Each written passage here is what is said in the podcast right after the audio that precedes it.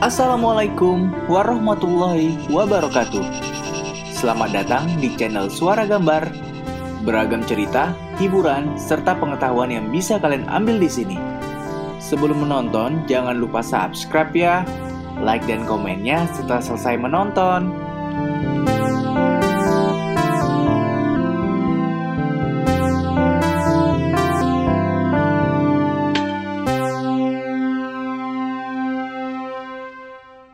Kak Angga mau membaca buku yang berjudul 31 Cerita Bada Isa 1. 12.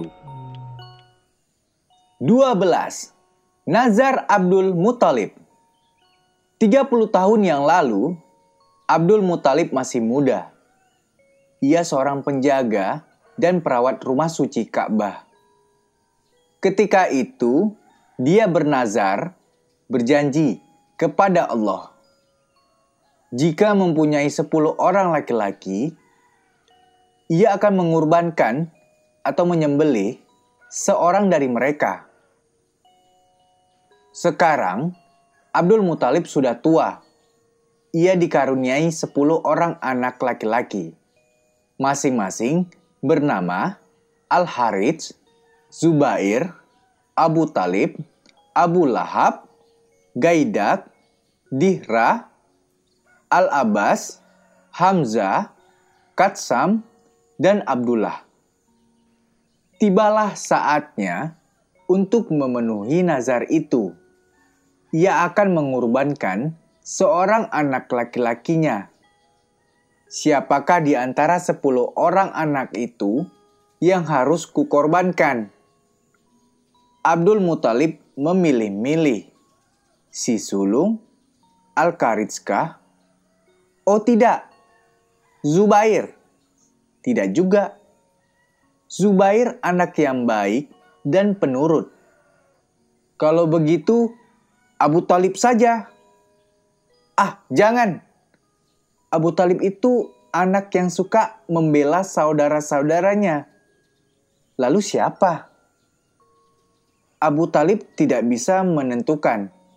Semua anaknya sangat disayang semuanya juga menjadi anak yang baik baginya. Aku tidak bisa memilih seorang di antara mereka. Keluh Abdul Muthalib. Baiklah, akan kuundi saja siapa yang harus kukurbankan. Abdul Muthalib lalu mengajak sepuluh orang anak laki-lakinya mereka anak-anak yang patuh kepada orang tua.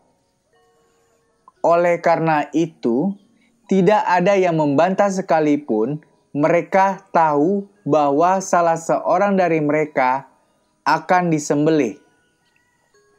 Kesepuluh orang itu berdiri di dekat Ka'bah. Ketika itu, di sana ada berhala yang bernama Isaf dan Nayilah.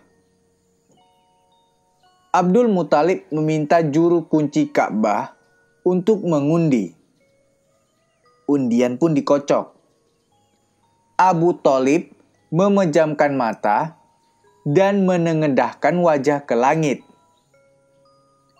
Ya Allah, perkenankan hamba memohon, janganlah anak bungsu hamba si Abdullah yang harus menjadi kurban doanya dalam hati. Undian selesai dikocok. Ternyata yang keluar adalah Abdullah. Lemas seluruh sandi tulang Abdul Mutalib.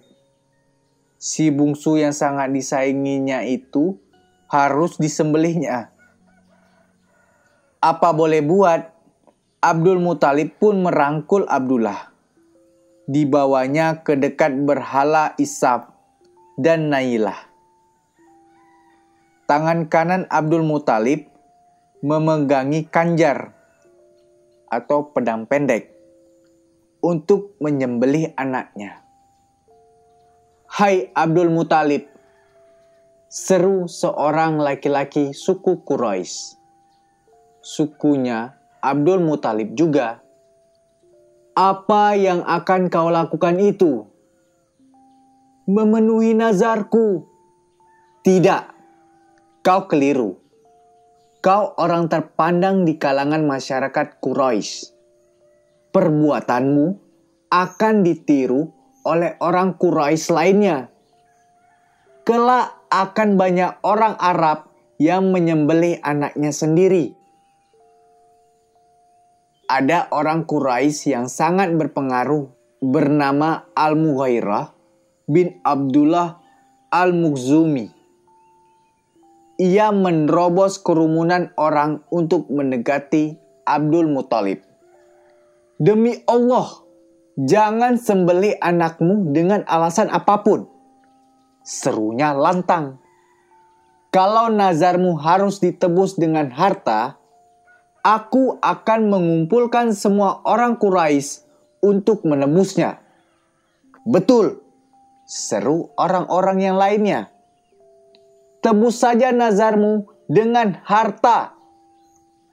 Orang ramai berseru-seru. Ada yang menyarankan agar Abdul Muthalib pergi memenuhi perempuan ahli nujum yang terkenal di Khaybar, dekat Madinah. Kalau ahli nujum itu bilang, kau harus menyembelih anakmu, lakukanlah. Kalau tidak, kau pun harus menurut, kata orang itu. Akhirnya, Abdul Muthalib menuruti saran itu. Ia membawa Abdullah ke hadapan ahli nujum di Khaybar. Jangan sembeli anakmu ini, kata ahli nujum itu.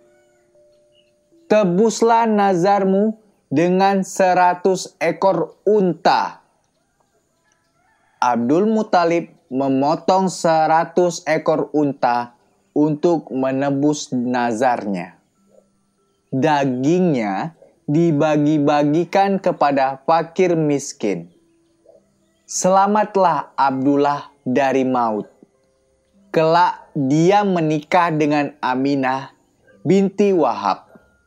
Putra satu-satunya pasangan ini adalah Muhammad Sallallahu Alaihi Wasallam, Nabi besar sepanjang zaman. Assalamualaikum warahmatullahi wabarakatuh. Terima kasih sudah menonton. Yuk nonton video-video kakak yang lain.